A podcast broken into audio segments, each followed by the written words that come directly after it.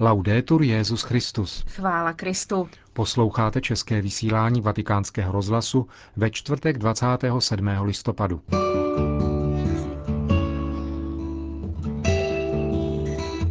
Vatikánský tiskový mluvčí potvrdil zprávu o přípravných krocích návštěvy Benedikta XVI. v Izraeli. Ruská pravoslavná církev se obrátila na saudsko-arabského krále s žádostí o výstavbu pravoslavného kostela. Sympozium o stavu přírodních věd po čtyřech stech letech od Galileo Galilea přiblíží v rozhovoru arcibiskup Pravázy. To a mnohé jiné uslyšíte v našem dnešním pořadu, ke kterému vám přejí příjemný poslech Markéta Šindelářová a Milan Glázer.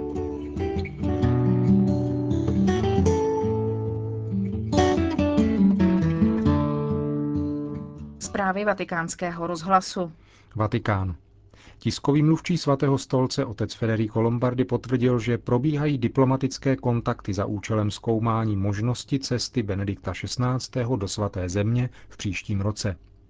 Vatikánský tiskový mluvčí tak odpověděl na otázku po zprávě, kterou uveřejnil izraelský deník Haaretz, který píše o konkrétních podrobnostech návštěvy, která by se mohla uskutečnit v květnu příštího roku na území Izraele i palestinské samozprávy. Vatikán. Hlubokou bolest pro oběti série atentátů v indické Mumbai, které včera zabili nejméně přes 100 lidí a přes 300 jich zranili, vyjádřil Benedikt XVI. V telegramu podepsaném kardinálem Bertónem, státním sekretářem Vatikánu a adresovaném arcibiskupovi Bombaje Osvaldu Graciasovi vyjadřuje přání, aby se učinil konec teroristickým činům, které vážně zraňují lidskou rodinu a ničí mír a solidaritu nutnou k budování civilizace hodné vznešeného povolání člověka milovat Boha a bližního.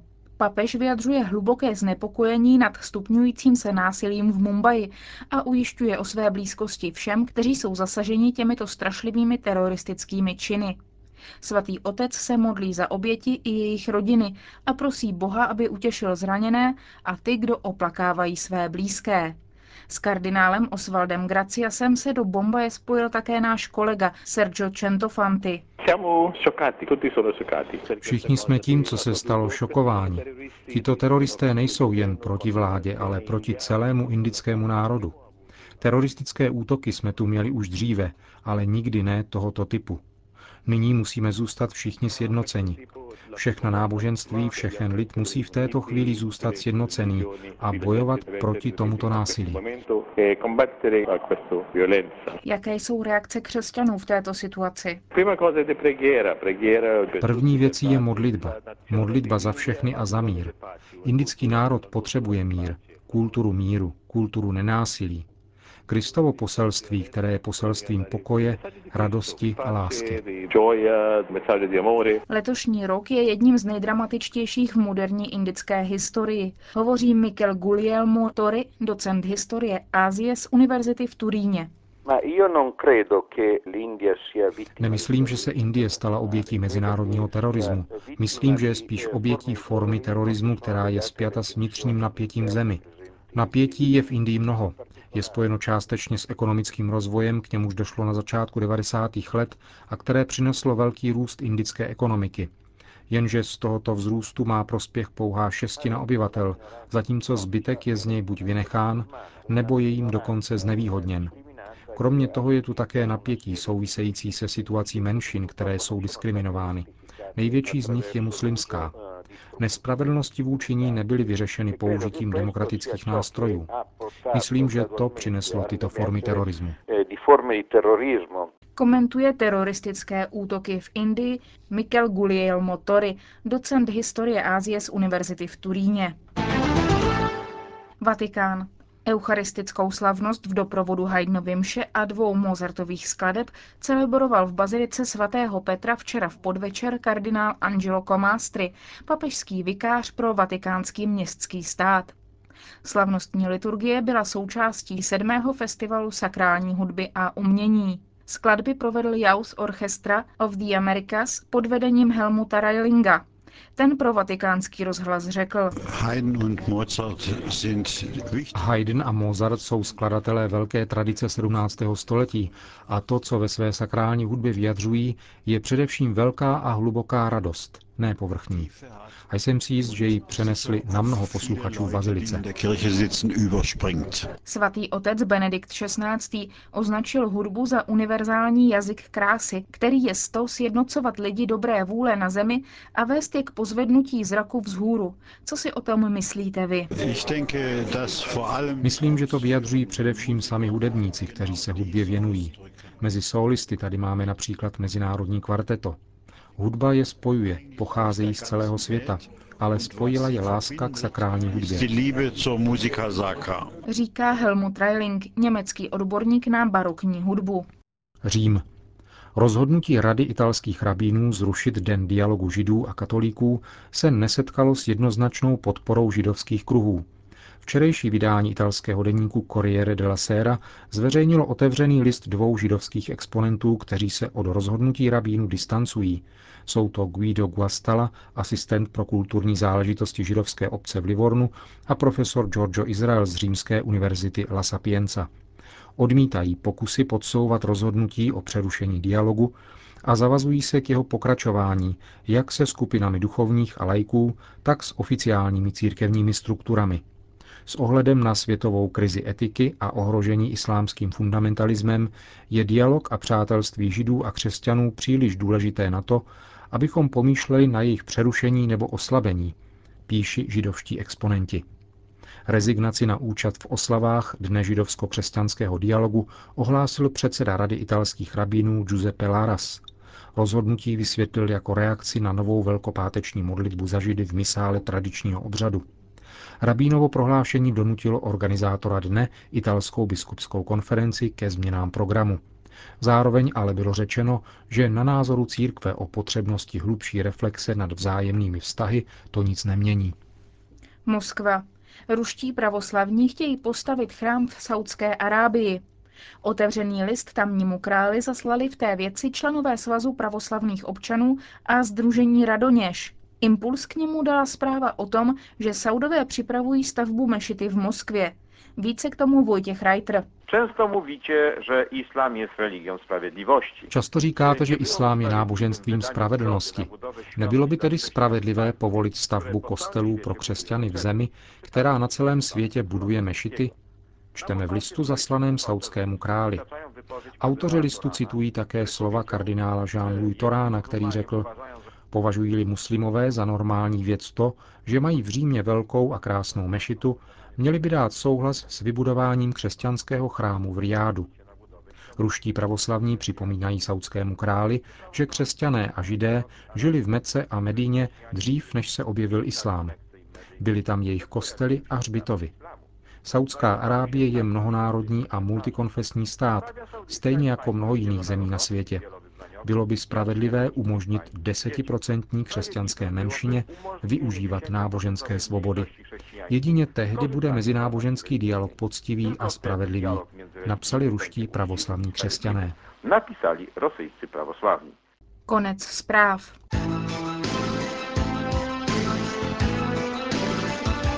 Věda po 400 letech od Galileo Galilea je tématem sympózia, které včera v Římě zahájil státní sekretář svatého stolce kardinál Bertone, který mimo jiné řekl, že v Galileovi se věda snoubila s hlubokým náboženským přesvědčením. Galileo totiž nebyl jenom člověk vědy, ale také víry a v přírodě spatřoval knihu, jejímž autorem je Bůh. Církev si už nemusí sypat popel na hlavu v souvislosti s postavou tohoto italského astronoma. Učinila to již v dostatečné míře a nyní je třeba pohlédnout na budoucnost dialogu přírodních věd a teologie. Připomněl arcibiskup Ravázy slova, která o Galileově případu řekl Jan Pavel II.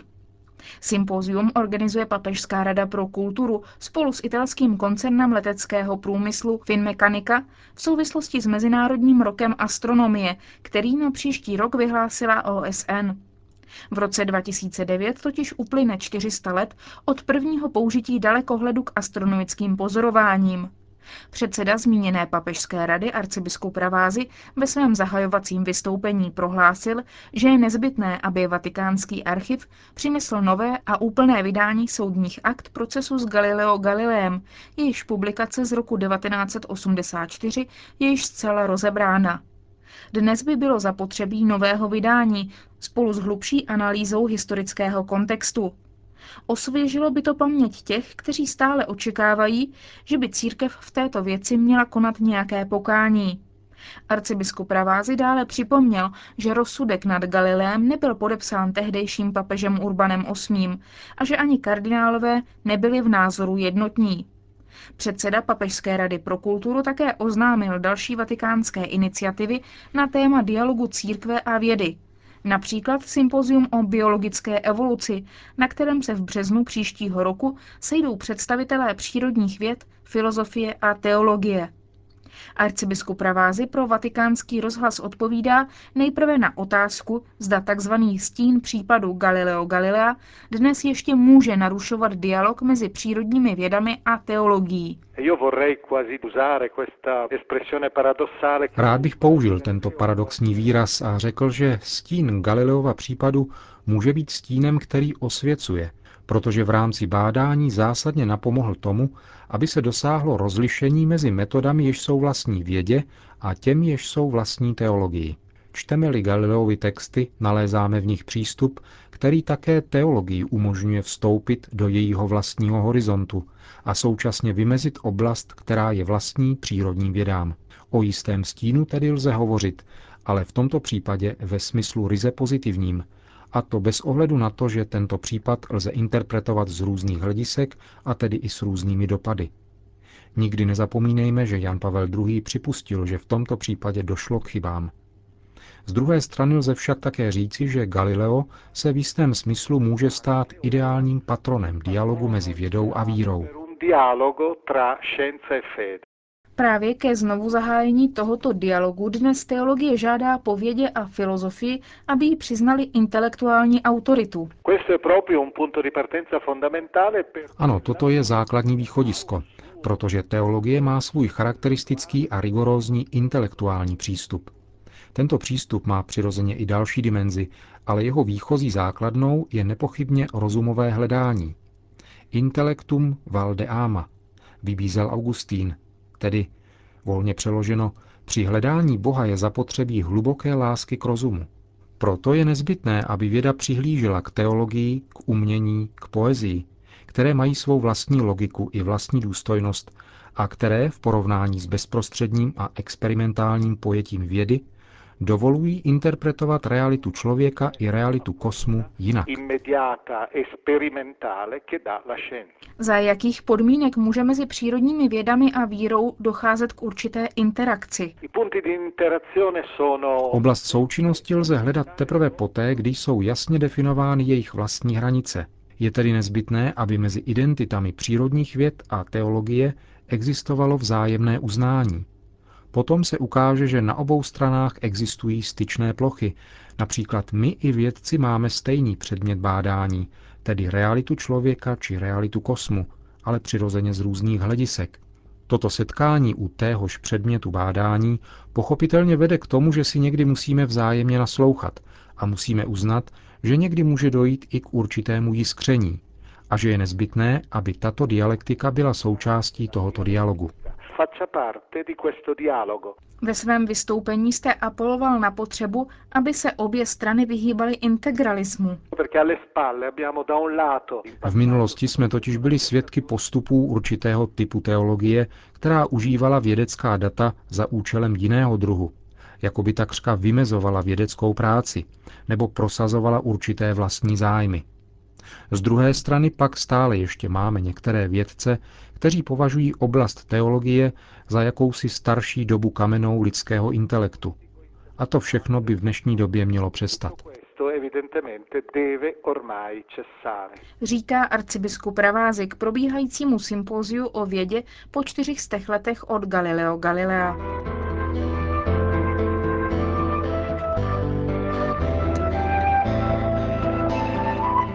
Končíme české vysílání vatikánského rozhlasu. Chvála Kristu. Laudetur Jezus Christus.